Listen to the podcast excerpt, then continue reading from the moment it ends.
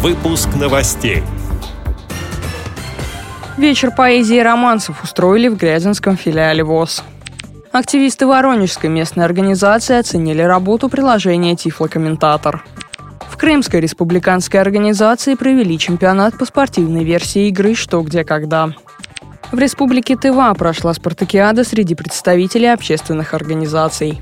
Далее об этом подробнее в студии Дарья Ефремова. Здравствуйте.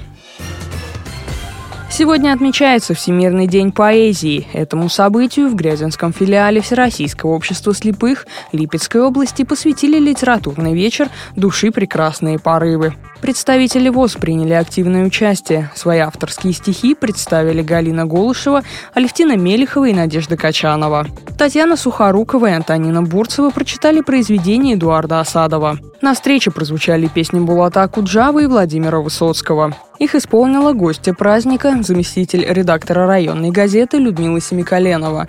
Почетными гостями вечера стали член местного клуба поэтов Михаил Акишин и поэтесса Надежда Мясницкая.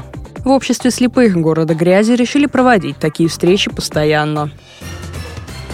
Активисты Воронежской местной организации ВОЗ посетили кинотеатр. На премьере фильма Федора Бондарчука «Притяжение» они оценили работу нового приложения для операционной системы Android «Тифлокомментатор».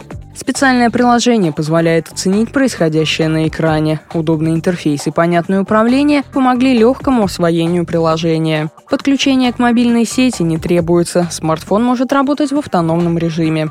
Незрячие любители кино остались довольны приложением и с нетерпением ждут пополнения базы новыми фильмами. В Симферополе на базе Крымской республиканской организации провели чемпионат по спортивной версии игры «Что, где, когда». Турнир приурочили к третьей годовщине воссоединения Крыма с Россией. В нем участвовали четыре команды, представлявшие местные организации ВОЗ из Евпатории, Симферополя, Севастополя и Ялты. Также в игре участвовала команда старшеклассников из Симферопольской специальной школы-интерната номер один для слабовидящих детей. Участники показали хорошее знание природы, истории и культуры Крыма. Победу одержала команда «Графская пристань» из Севастополя. В республике Тыва прошла спартакиада среди членов общественных организаций. Ее посвятили Дню защитника Отечества. В турнире участвовали только мужчины. Спортсмены Тувинской региональной организации ВОЗ выступили удачно и заняли призовые места. Продолжением праздника стал музыкальный вечер. Об участии представителей Тувинской организации ВОЗ рассказал председатель Ангер Хертек. По художественной части принял участие вот наша фольклорная группа инструментальный ансамбль народный. Баян, э, домбра, балалайка, потом вот это, ну, как дудочка, вот это, национальный инструмент тоже. Ну и типа барабана тоже национальный инструмент у нас здесь, вот, кенгерге. Вот, я как раз там э, вот этот инструмент играл.